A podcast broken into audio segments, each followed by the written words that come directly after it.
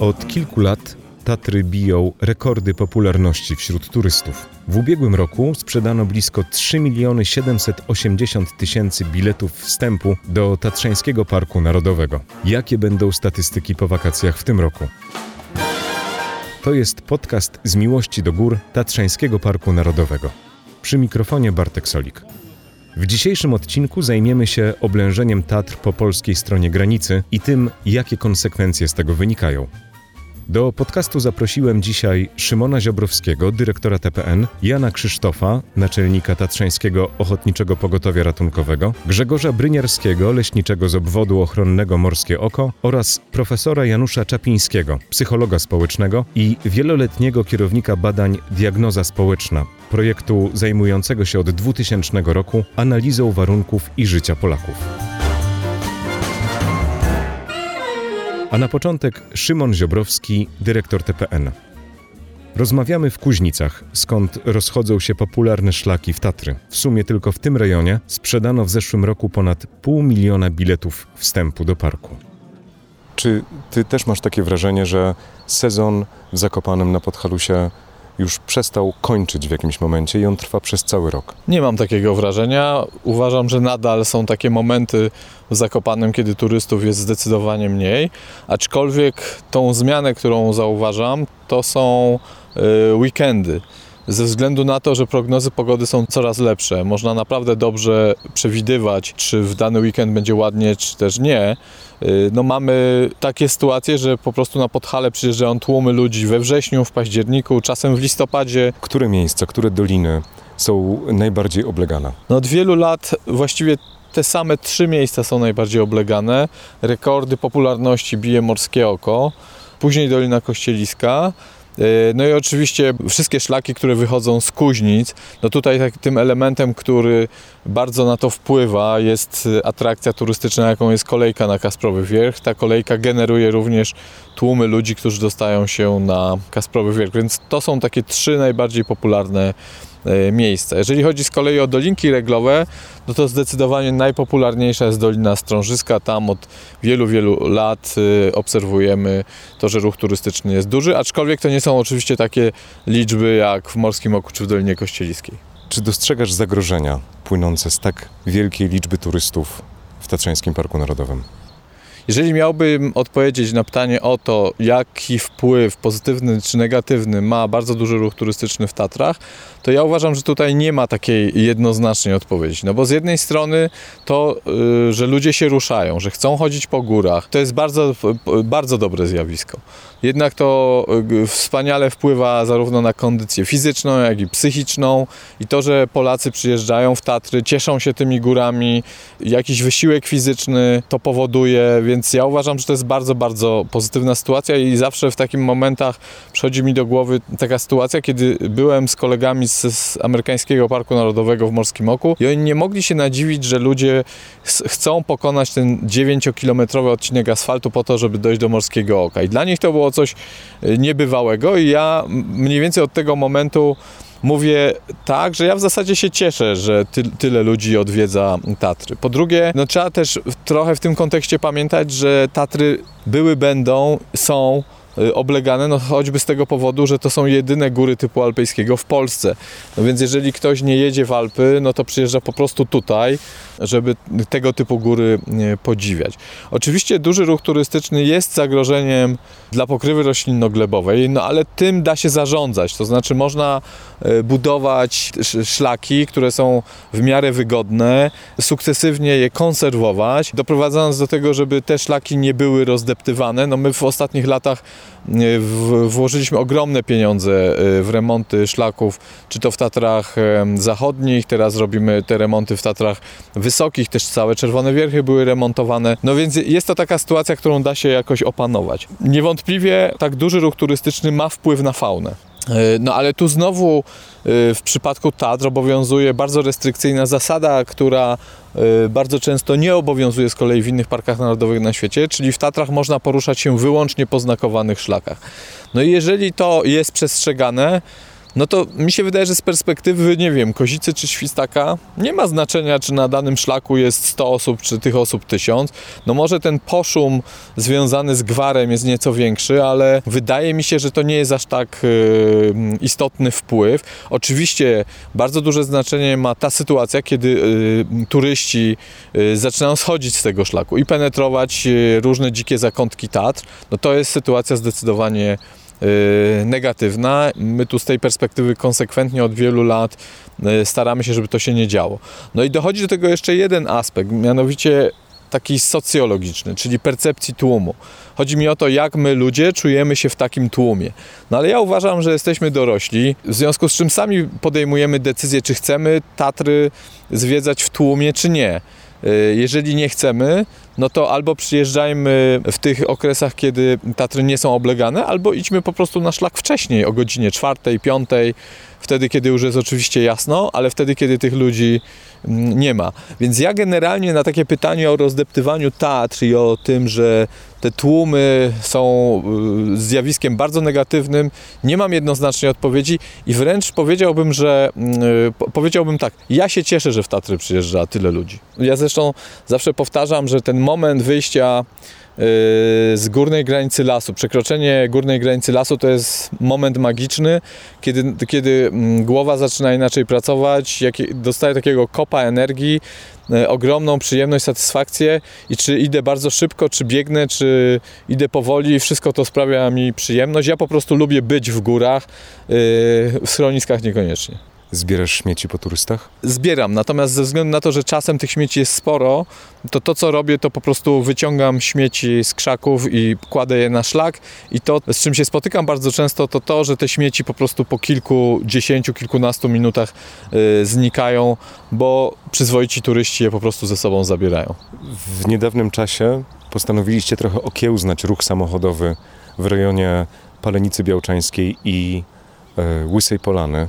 Jak to działa? Stwierdziliśmy, że e, musimy spróbować trochę innego podejścia do tego, żeby zarządzać ruchem, komunikacją w rejonie Paleńcy e, Łysej Polany.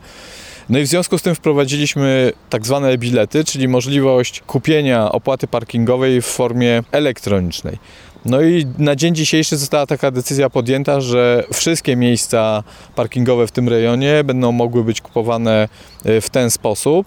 No my chcemy dzięki temu po pierwsze wyeliminować korki, no bo jeżeli nie mam e-biletu, to znaczy, że nie mam po co jechać e, do Morskiego Oka, a jednocześnie chcemy wspierać komunikację e, publiczną, czyli nie kupię e-biletu, w związku z czym mogę się tam dostać inaczej, korzystając z tejże właśnie komunikacji publicznej lub wybierając któryś z parkingów zaporowych, które organizuje gmina Bukowina czy powiat tatrzański i stamtąd dojechać busem do Paleńcy Białczańskiej. No stwierdziliśmy, że przez wiele, wiele lat próbowano rozwiązać ten węzeł geordyjski na różne sposoby, ale tak naprawdę za każdym razem te sposoby były bardzo podobne. No więc dlatego zdecydowaliśmy się na dość radykalną zmianę. Na pewno y, w związku z tym pojawi się tam sporo zamieszania, sporo negatywnych komentarzy, no ale to jest naturalna sytuacja związana ze zmianą. Y, my się wsłuchujemy we wszystkie uwagi, które do nas docierają i próbujemy cały czas y, tą usługę usprawniać. No, ja mam taką nadzieję, że po tym sezonie, kiedy turyści nauczą się już tego, że y, żeby tam dojechać, no muszą y, kupić bilet w ten sposób, no to te korki zaczną powoli, powoli znikać. No ja się oczywiście nie zgadzam z tymi uwagami, y, które zgłaszają niektórzy turyści i mówią, no czasem decyzja o wyjściu jest decyzją spontaniczną. No dzisiaj, kiedy są naprawdę stabilne prognozy pogody, można przewidywać to, co będzie się robiło w długi weekend już ze znacznym wyprzedzeniem. Nie jest to moim zdaniem żadne, żadne utrudnienie utrudnienie, a, a przede wszystkim kupienie takiego e-biletu daje gwarancję wjazdu i mam nadzieję w przyszłości nie trzeba będzie dodatkowo stać w korkach.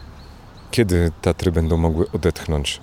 No Tatry pewnie zaczną oddychać we wrześniu, zwłaszcza w ciągu tygodnia ten ruch turystyczny zdecydowanie spada. No i potem im dalej w kierunku zimy, tym tych turystów jest mniej.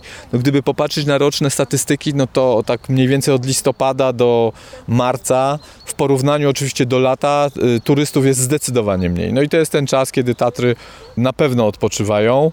i mają trochę wytchnienia, aczkolwiek no chyba takim momentem ostatnio, kiedy Tatry mogły totalnie wytchnąć, no to był ten moment mm, zamknięcia Tatrzańskiego Parku Narodowego ze względu na epidemię koronawirusa, no ale miejmy nadzieję, że tego typu sytuacji nie będziemy musieli doświadczać już nigdy. Gdybyś miał możliwość stanąć nad morskim okiem i zwrócić się do tych tysięcy turystów, którzy stoją i podziwiają Tatry, co byś im powiedział? Po pierwsze, żeby nie śmiecili, a po drugie, żeby załatwiali swoje potrzeby fizjologiczne, czy to w tojtojach. Ja oczywiście wiem, że to może nie jest najlepsza y, formuła, na, na, najprzyjemniejsza, no ale czy to w tojtojach, czy to w toaletach, w schroniskach i żebyśmy nie, my nie musieli po tych turystach sprzątać ani usuwać y, nieczystości.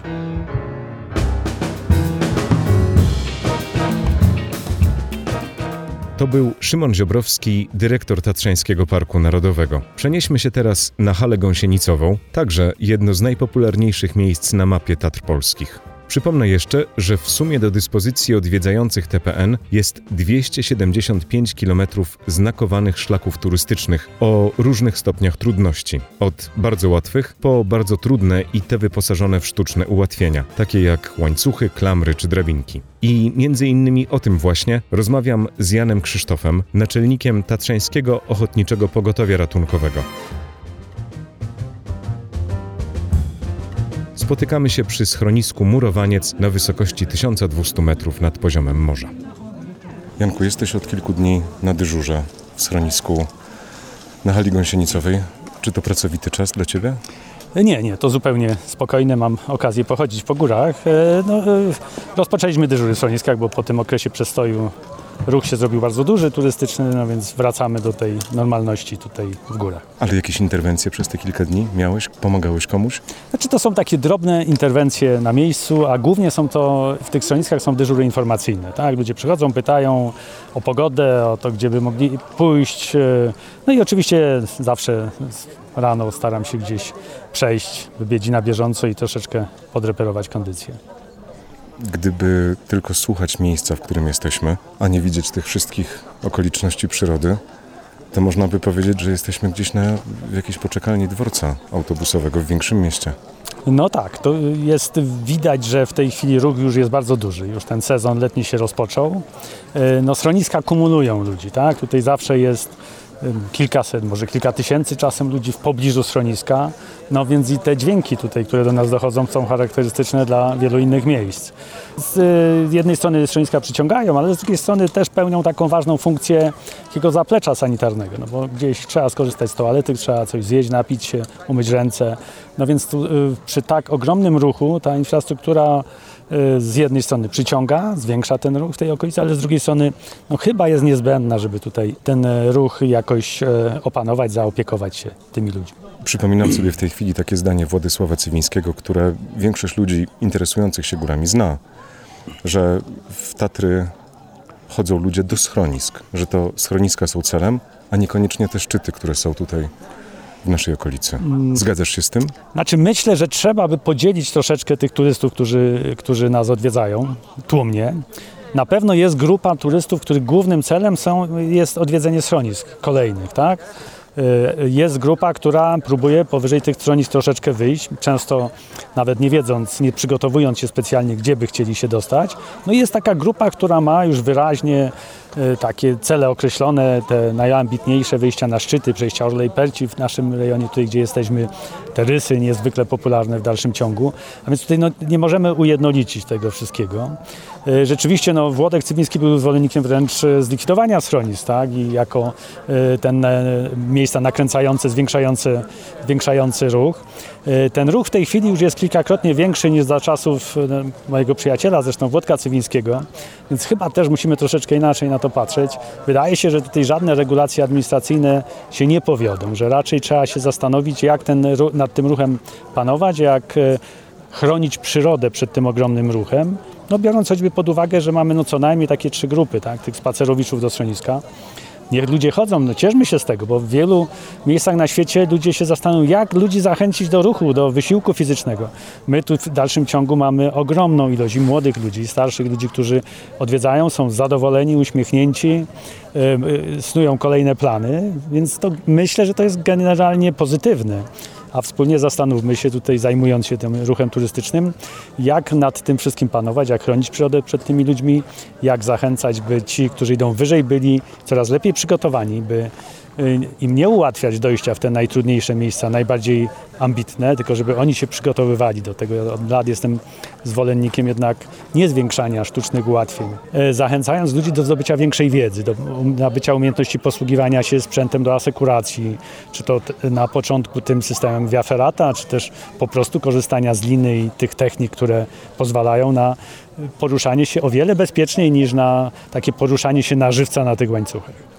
No właśnie, czy ja dobrze pamiętam, że ktoś kiedyś w Sejmie złożył interpelację, że chcesz zabronić Polakom dostępu do tak symbolicznego miejsca, jakim jest szlak na Orlej Perci? No tak, tak. To oczywiście mój, e, moja wypowiedź była związana z tym, jakie mogłyby być rozwiązania. Tak? Jedni sugerowali, że powinna tutaj powstać taka y, klasyczna via ferrata z linami stalowymi, zwyciężyła opcja, że pozostaje to tak, jak było y, wymyślone ponad 100 lat temu. No ja też rzuciłem, że innym rozwiązaniem jest na przykład zlikwidowanie tych wszystkich sztucznych ułatwień, pozostawiając możliwość odwiedzania, czy też właśnie nabywając odpowiednie umiejętności, też korzystając na przykład z fachowców, z przewodników. Obróćmy się tutaj na chwilę w stronę tych wszystkich ludzi, którzy siedzą przy stołach z y, kuflami piwa i tam dalej na leżakach. Czy to nie jest tak trochę, że to jest zasługa Twojego poprzednika, myślę o Mariuszu Zaruskim, który pisał o Tatrach w taki sposób, że wszyscy ci ludzie bardzo chcieli to miejsce odwiedzić. No tutaj Tytus Haubiński, Zaruski i tak dalej, no oni zachęcali ludzi, żeby odwiedzali góry, tak? Pamiętajmy, że, że tutaj e, ten ruch był bardzo mały, no oczywiście dosyć szybko ta turystyka się rozwinęła, no ale w tej chwili również nad morzem jest tłum ludzi, tak? No, musimy wziąć pod uwagę ten specyficzny czas związany z pandemią, e, ale ludzie mają potrzebę wyjścia do przyrody, spotkania się z ludźmi. E, myślę, że tego nie zmienimy i może, może i dobrze. Pewnie tych ludzi jest już trochę za dużo. Ja kiedyś e, tak zresztą gdzieś już o tym mówiłem, że kiedy było chyba półtora miliona wejść w Tatry, mówiłem, że już się więcej nie zmieści. No w tej chwili dochodzimy już do 4 milionów i się zmieściło, więc pewnie jak miniemy 6 milionów, okaże się, też się ci ludzie zmieszczą. Y, obserwuję, że wiele osób jest y, troszkę jakby korzysta z tych porad, które też y, gdzieś staramy się przekazywać. Bardzo wiele osób wychodzi już wcześniej rano. To naprawdę w ostatnich latach się y, zdecydowanie zmieniło. W ten sposób ten ruch jakoś tam się rozkłada. No może z punktu widzenia ochrony przyrody nie jest to korzystne, bo te zwierzęta jeszcze w wczesnych godzinach porannych gdzieś wolały mieć spokój. No ale z punktu widzenia rozłożenia tego ruchu turystycznego chyba jest to korzystne. Z punktu widzenia bezpieczeństwa z pewnością, bo ci ludzie po prostu wcześniej też wracają w bezpieczne miejsca. Janku, czytałem w Tatrach jesiennych, w kwartalniku Tatrzańskiego Parku Narodowego wywiad z Tobą. Wypowiedziałeś takie zdanie, że obawiasz się tych masowych wypadków tatrzańskich. W ubiegłym roku ten ruch był wyjątkowo duży. To, to rzeczywiście ten e, e, okres letni e, był wyjątkowy. Ja nie pamiętam, żeby tak ogromny ruch turystyczny był. I jak nałożyły się na to warunki atmosferyczne, czyli te burze, które się pojawiały, aż w końcu pojawiła się burza również w rejonie Giewontu, no to doszło do tak bardzo poważnego wypadku. Do cztery osoby zginęły, w tym dwójka dzieci. Tych ofiar mogło być zdecydowanie więcej. Oczywiście taki wypadek może się i w tej chwili powtórzyć, bo ludzie szybko zapominają, taka jest cecha ludzka. Może się powtórzyć na Giewoncie, ale może się też zdarzyć na Rysach, gdzie mamy często kilkaset osób, również na miejscu jeszcze trudniej dostępnym, na, na przykład z punktu widzenia akcji ratunkowej. Są tłumy ludzi, musimy się liczyć z masowymi wypadkami, my o tym rozmawiamy takie wypadki masowe mogą dotyczyć również sezonu zimowego, bo to jest kwestia zagrożenia lawinowego w miejscach, gdzie jest bardzo dużo ludzi. Tu myślę przede wszystkim o Morskim Oku, gdzie, gdzie tuż obok schroniska, w miejscu wydającym się bezpiecznym, może zejść duża lawina, która będzie zagrażała kilkuset osobom na przykład. Jest tam informacja, ta informacja jest umieszczana bezpośrednio w tych miejscach przed zejściem nad sam staw Morskiego Oka, E, no, w tej chwili największym, najlepszy sposób, jaki wykorzystywane są te informacje, to zrobienie sobie zdjęcia w tym miejscu. Uważaj, jesteś w miejscu szczególnie niebezpiecznym. No ale może coś tam w tych głowach zostanie i, i, i e, jeżeli dojdzie do jakiegoś poważnego zagrożenia, to ludzie z tej informacji skorzystają i nie wejdą w ten teren po prostu niebezpieczny. Chciałbym Cię jeszcze poprosić o odpowiedź na takie może osobiste pytania. Czy Ty odpoczywasz w Tatrach w lipcu i w sierpniu? Tu jestem na dyżurze, więc wychodzę bardzo wcześnie rano. Puste góry jeszcze i, i, i, z pewnością jest to również odpoczynek. Mądrze wybierając cele, nawet w tej polskiej niewielkiej części Tatr, można wypocząć, można chodzić po rejonach, gdzie tych ludzi nie ma zbyt wiele.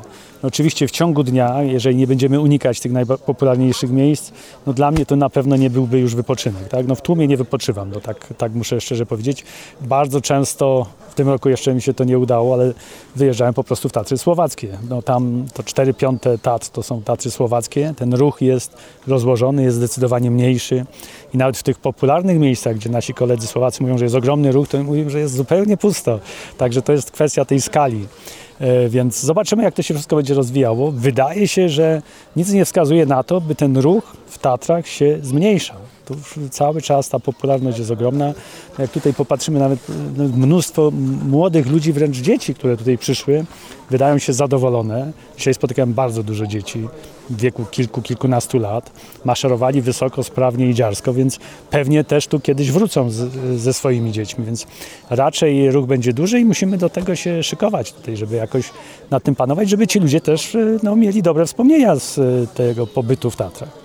A jak wspominasz ten czas, kiedy Tatrzański Park Narodowy był zamknięty e, w czasie pandemii? Bo mi to przypomniało taki okres w moim życiu, kiedy miałem sam 12-15 lat, kiedy Zakopane miało czas na taki oddech, regenerację, odpoczynek.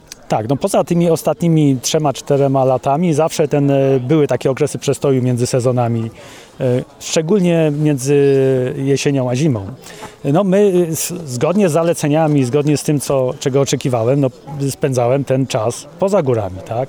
Wiem, że wiele osób chodziło po górach, ale no staraliśmy się tutaj, skoro sami zalecamy, by, by na, nie narażać na nas, na kontakt, na, na e, konieczność ratowania, byśmy też nie chodzili.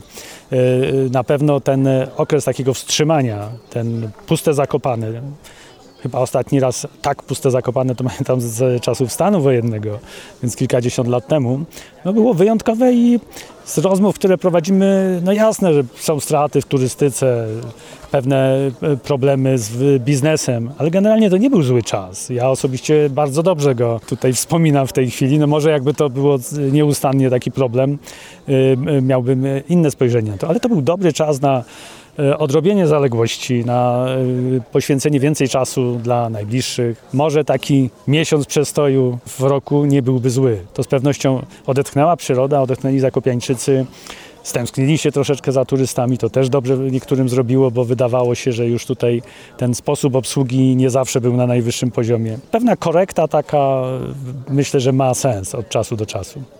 No właśnie, bo ja cały czas mam też takie wrażenie, że te tłumy idą w góry, dlatego że każdy z tych turystów ma jakąś wrażliwość w sobie, że potrzebuje tych Tatr i to jest coś, co wszystkich nas chyba jakoś łączy, tak powiedział górnolotnie. No, myślę, że różne są motywacje, no ale z pewnością, no przecież mogliby siedzieć w Zakopanem, tak? Ale jednak Zakopane bez stad nie istnieje. To jest, miejscowości takich byłoby wiele. Tutaj ta bliskość gór, ta możliwość wejścia w przyrodę. No, Polska jest krajem nizinnym, a tutaj mamy taką perełkę, no naprawdę wyjątkową, łatwo dostępną. Każdy szczyt może być zdobyty w ciągu jednego dnia i możemy zejść z powrotem na dół, y, możemy snuć kolejne plany, więc myślę, że te motywacje takie związane z kontaktem z przyrodą, z wypoczynkiem, z wysiłkiem fizycznym, no jest też grupa, która chce przeżyć jakieś mocniejsze emocje. To są sam, myślę, pozytywne e, elementy tego, tego kontaktu, tego ogromnego ruchu turystycznego, który jest. Jak długo jeszcze zostajesz na dyżurze? Y, no niestety tylko do jutra, bo już obowiązki mnie wzywają na dół. Już tak, u nas dyżury są takie zazwyczaj tygodniowe, no ja byłem tutaj tylko 4 dni. Może się jeszcze w sezonie gdzieś uda wybrać, może do Morskiego Oka, zobaczymy.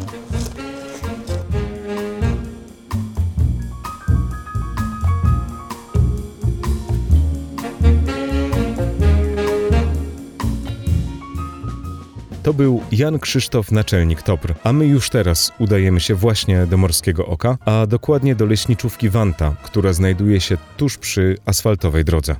O tłumy zapytałem Grzegorza Bryniarskiego, leśniczego z tego obwodu. Mówiłeś o tym, że największy żywioł, z którym tutaj macie do czynienia, to są ludzie, no, akurat Morskie Oko to jest taki gwóźdź programu, gdzie wszyscy turyści, którzy przyjadą do Zakopanego, albo znakomita większość chce zaliczyć, no to jest Morskie Oko, Kasprowe, Gubałówka, wiadomo, Dolina Kościeliska. Niestety no, bardzo dużo ludzi do Morskiego to są turyści przypadkowi, nie zdają sobie sprawy, gdzie się znajdują, po co tu w ogóle przyszli, no idą z jakimiś piwkami w ręce, z papieroskami takimi czy innymi, czasem jakąś nawet z jakimś mocniejszym alkoholem, gdzieś jakieś postoje robią, po prostu delektują się. No myślę, że to jest i nie miejsce i nie, nie, nie pora, żeby, żeby się jakoś tak upajać alkoholem w takich miejscach. To jest taki największy problem y, u nas. Plus śmiecenie, no niestety nie mamy koszy przy drodze do Morskiego Oka, bo ze względu na zwierzynę, czyli niedźwiedzie, lisy, orzechówki, no, taka gama zapachów, jaka jest w koszu, to dla zwierzyny to jest po prostu, no, jakby się chciało powiedzieć szwedzki stół, ono to wyczuwa z daleka i później zamiast siedzieć w lesie, to siedzi na drodze, dlatego nie ma koszy. Są kosze w toaletach, są kosze przy pawilonie na Włosieńcy, w Morskim Oku, Także można to tam zostawić, a no, niestety są tacy, którzy zostawiają przy ławkach, przy ławostołach, gdzieś za ławkami, gdzieś pod kamieniem, za barierką. No, gdzie kto może tego śmiecia upchać? No później niestety yy, dużo łatwiej by było w parku, gdyby po prostu ludzie w ogóle nie śmiecili, bo to są naprawdę duże pieniądze, żeby cały park wysprzątać. Nie wszędzie sprzątają wolontariusze. Są miejsca, tak jak na przykład w Morskim Oku, gdzie drogę Dolinę Pięciu Stawów, e, Orlą Percz zbiera po prostu firma zewnętrzna, której trzeba płacić i to nie są małe pieniądze. Tak samo Hala Gąsieńcowa, inne leśnictwa, e, no, płacimy za to. Gdyby tego nie było, no to mielibyśmy, nie wiem, więcej pieniędzy na remonty szlaków, może na edukację, na coś, no musimy jakoś jako pracownicy parku to rozdzielać. Powiedz trochę o masach tych turystów w liczbach. W sezonie ile do Morskiego Oka wchodzi turystów? No taki rekord to był chyba 13 700, to był chyba sierpień 2-3 lata temu. Takie 7, 8, 10 tysięcy to się nam zdarza. Najgorzej, są, jak, najgorzej jest weekend majowy, weekend Bożego Ciała, weekend 15 sierpnia, weekend jak jest fajna pogoda się uda 11 listopada, to są takie cztery główne weekendy. No i oczywiście Boże, okres Bożego Narodzenia, Sylwestra do 6 stycznia, kiedy są święta jeszcze prawosławne, dawniej dość sporo Rosjan tu przyjeżdżało. Plus weekendy yy, w okresie tak wiosenno-letnim, kiedy jak jest fajna pogoda, ludzie dziś mają dostęp do internetu, do jakichś innych środków, sprawdzają sobie tą pogodę dość wnikliwie i jak zobaczą, że sobota jest fajnie, a w niedzielę leje, no to wszystko gruchnie w sobotę, w niedzielę turystów jak na lekarstwo, no bo w sumie po co iść w te Tatry, jak jest burzowo i deszczowo. Także nas wtedy no, przytłacza. Parkingi na dole się stają pełne, kolejki do biletów, kolejki do koni, kolejki do toalet u góry, kolejki do schroniska, żeby jakieś picie kupić. Także ludzie są zdenerwowani, no trochę tak powiedzmy, każdy chciałby jakoś spędzić ten czas na luzie. Niestety no, trzeba w swoje odstać. 100% ludzi idzie do wodogrzmotów. Część później z tej setki y, odbija na Dolinę Pięciu Stawów. Yy, następnie ci, co docierają do Morskiego Oka, to już tam kończą wycieczkę. Jakieś 10% ogółu się rozchodzi gdzieś w stronę Rysów, Dolinki za Mnichem. Także ta główna fala, yy, myślę, że gdzieś ta 80-85% ludzi to dochodzi tylko do Morskiego Oka i wraca. Także i śmieci, i cały ten problem z tym, tym hałasem, z, z, jakimś tam nieodpowiednim zachowaniem. Czasem ludzie prowadzają psy, to odbywa się na drodze do Morskiego Oka. Co wymyślają turyści? Trzeba ich czasem wracać na dobrą drogę. No, ludzie mają różne pomysły. Pytają, czy można wędkować nad Morskim Okiem, czy te ryby, to co to za ryby? No mówi się im, że to jest pstrąg, a on, turyści czasem mówią, że to wygląda na okonia. No to ja mówię, jak panu wygląda na okonia, to po co się pan pyta? Jak mówię, że pstrąg, a pan, że na okonia. No. I tak sobie czasem polemizujemy na różne tematy z ludźmi. Yy, najczęstsze pytanie nad Morskim Okiem, które to są rysy, no to się im pokazuje rysy, a to nie są rysy, bo te z lewej są wyższe, proszę mamy te z lewej to jest, są niżne rysy i one są bliżej na Azji, jest takie złudzenie, perspektywa, że, że po prostu z prawej te to są rysy. Aha, no i tak, jedni rozumieją, drudzy nie rozumieją, jesteśmy do tego przyzwyczajeni, także yy, z ludźmi jakoś tak sobie radę dajemy. O turystach opowiadał Grzegorz Bryniarski, leśniczy z Morskiego Oka.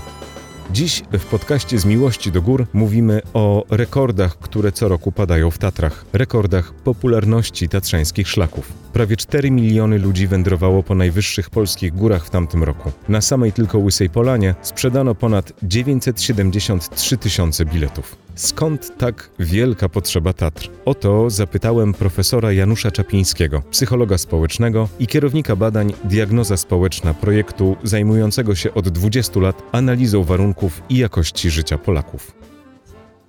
No, w tym roku nałożyły się e, na siebie dwie e, tendencje, czy dwa czynniki. Pierwszy to jest rosnące zainteresowanie Polaków kontaktem z przyrodą, zwłaszcza z przyrodą atrakcyjną. Są takie trzy regiony w Polsce, w których fascynuje coraz większą grupę Polaków. No, przynajmniej oglądanie, ale także korzystanie z tych atrakcji przyrodniczych. To jest morze, to są wielkie jeziora, no i oczywiście góry, a zwłaszcza te w Polsce najwyższe, czyli E, czyli Tatry. To oznacza no, dużą ekspansję na Tatrzański Park Narodowy. Drugi czynnik, czy druga e, tendencja związana jest e, z pandemią, to znaczy ustały wycieczki wakacyjne, czy prawie ustawy za granicę kraju. No więc E, jeśli e, ludzie nie wyjeżdżają, Polacy nie wyjeżdżają teraz e, do Egiptu czy na Majorkę, no to chcąc wypocząć w pięknych okolicznościach przyrody, no, wybierają właśnie te krajowe atrakcje. No stąd no, takie tłumy i nad morzem i nad jeziorami, no i oczywiście w górach, zwłaszcza w Tatrach. Czy przeszkadza to Polakom, że są w takim tłumie? No ponieważ to tolerują, to znaczy, że atrakcja przyrodnicza jest ważniejsza od e, tego, że się ocierają e, o innych ludzi na szlakach czy e, w kolejce na Kasprowy i tak dalej, i tak dalej więc jakoś to tolerują.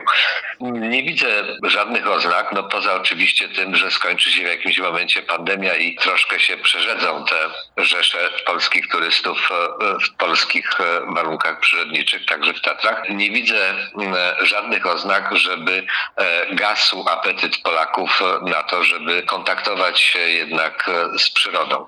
W przypadku Tatr mamy do czynienia z jeszcze jednym czynnikiem, mianowicie Y, Tatry, a zwłaszcza Zakopane, nie tylko zresztą Zakopane, również niektóre góry, na przykład Giewon czy Kastrowy, y, wpisały się y, solidnie w polską kulturę. I w związku z tym Polacy, gdy sobie na mapie szukają takiego punktu docelowego na wakacje, no pewnie w większości mają e, w głowie, że to jest e, punkt, który warto zobaczyć, ponieważ już dziesiątki milionów e, Polaków no właśnie odwiedziły te miejsca. No stąd właśnie to zadeptywanie gór i no, ta inwazja na, na plażę nad Bałtykiem, zanieczyszczanie także jezior. Innymi słowy, są tego pewne konsekwencje, tego, że Polacy tak pokochali przyrodę. Konsekwencje, e, no właśnie w postaci dewastacji tych e, wspaniałych przyrodniczo miejsc, zwłaszcza, że jak e, wynika z moich badań z diagnozy społecznej, zaledwie 40% z nas e, przywiązuje jakiekolwiek znaczenie i zwraca na to uwagę, że ludzie nadużywają dobra wspólnego. A to nadużywanie może mieć różną postać. To może być jeżdżenie na gapę środkami masowej komunikacji, ale to może być również palenie śmieciami w, w piecach, to może być wyrzucanie w trakcie wycieczki takiej turystycznej różnych opakowań po posiłkach, cukierkach, batonikach, no w miejscu, w którym e, właśnie ci ludzie spędzają ten swój czas, to może być wynoszenie śmieci do lasu. Jeśli tylko 40% z nas przywiązuje jakąkolwiek wagę do tego, że inni dookoła nas śmiecą, no to nic dziwnego, że to 60% y, powiedzmy umownie śmiecących nie obawia się reakcji tych, którzy ich otaczają na wycieczce czy w, w trakcie jakiejś eskapady przyrodniczej. Panie profesorze, ja jeszcze sobie zapisałem taką myśl, że y, ten pejzaż teatr stanowił taką przeciwwagę dla pędu, ścisku cywilizacji. To była taka ucieczka, azyl, wolność. A teraz mam wrażenie, że stają się tym, od czego ci przybysze wcześniej uciekali. E, jest popyt, jest e, podaż podaż oscypków czy jakichkolwiek pamiątek, e, do czegokolwiek, co miejscowi mogą zaoferować przyjezdnym turystom. To mnie absolutnie nie dziwi. No, zwłaszcza w takim systemie, jaki mamy. Pieniądz rządzi tak naprawdę wszystkim, więc jeśli tak, to ci, którzy mogą zarobić, próbują zarobić na tych, którzy są zainteresowani jakimikolwiek gadżetami z miejsca, które się udali. Ale e, jeśli już jesteśmy przy e, pieniądzach, no to moim zdaniem e, jedynym remedium na takie przerzedzenie tych tłumów turystów no, byłby utrudniony dostęp, właśnie utrudniony poprzez koszt dostępu. Nie wiem, opłata za wstęp do Tatrzańskiego Parku Narodowego odpowiednio wysoka oczywiście sprawiłaby, że tych turystów e, byłoby coraz e, mniej, bo Polacy e, potrafią liczyć pieniądze i większość nie ma budżetów domowych, które można w nieskończoność rozciągać, więc jeśli wydadzą więcej na, na X, no to nie wydadzą na, na Y, które zwłaszcza jeśli jest drogie, mimo że kusi, to jednak jakoś człowiek się powstrzymuje przed wysupłaniem pieniędzy i nabyciem tego czegoś. Innymi słowy, trochę bezczelnie powiem, to jeśli już e, mieszkańcy Zakopanego i e, okolic e, tak bardzo komercjalizują te swoje usługi i dobra wystawione na, na sprzedaż, no to dlaczego nie mielibyśmy skomercjalizować dostępu do najbardziej atrakcyjnych przyrodniczo miejsc w Polsce? Też to możemy zrobić. Profesora Janusza Czapińskiego zapytałem także o to, skąd potrzeba tatrzańskich wycieczek z puszką piwa w ręce. Myślę, że duża grupa ptaków, zwłaszcza w pięknych okolicznościach przyrody, lubi jeszcze podnieść sobie nastrój za pomocą e, alkoholu czy jakichkolwiek innych używek. I dotyczy to nie tylko szlaków e, górskich, ale dotyczy to wszystkich miejsc, e, w które Polacy się turystycznie wybierają. Dotyczy to także plaż nadmorskich, do, dotyczy to jachtów na wielkich jeziorach i tak dalej, i tak dalej. Polacy nie należą do społeczeństw, które wylewają za kołnierz, więc no, trudno się dziwić.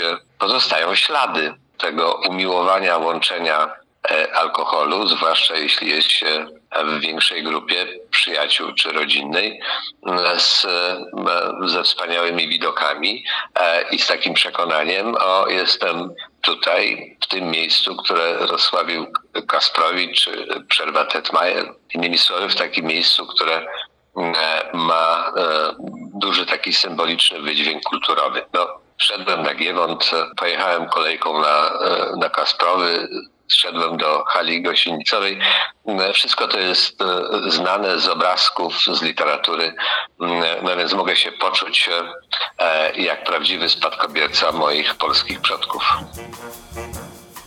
O powodach wielkiej popularności Tatr wśród Polaków opowiadał profesor Janusz Czapiński, psycholog społeczny. Słuchacie 19 odcinka podcastu Z Miłości do Gór Tatrzańskiego Parku Narodowego, w którym dziś rozmawialiśmy o turystyce masowej w najwyższych polskich górach. Moimi gośćmi byli Szymon Ziobrowski, dyrektor TPN, Jan Krzysztof, naczelnik TOPR, Grzegorz Bryniarski, leśniczy z Morskiego Oka i właśnie profesor Janusz Czapiński.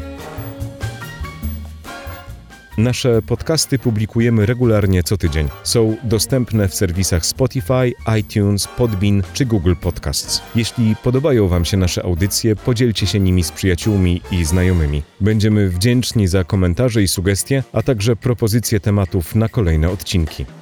Do usłyszenia za tydzień, mówił Bartek Solik.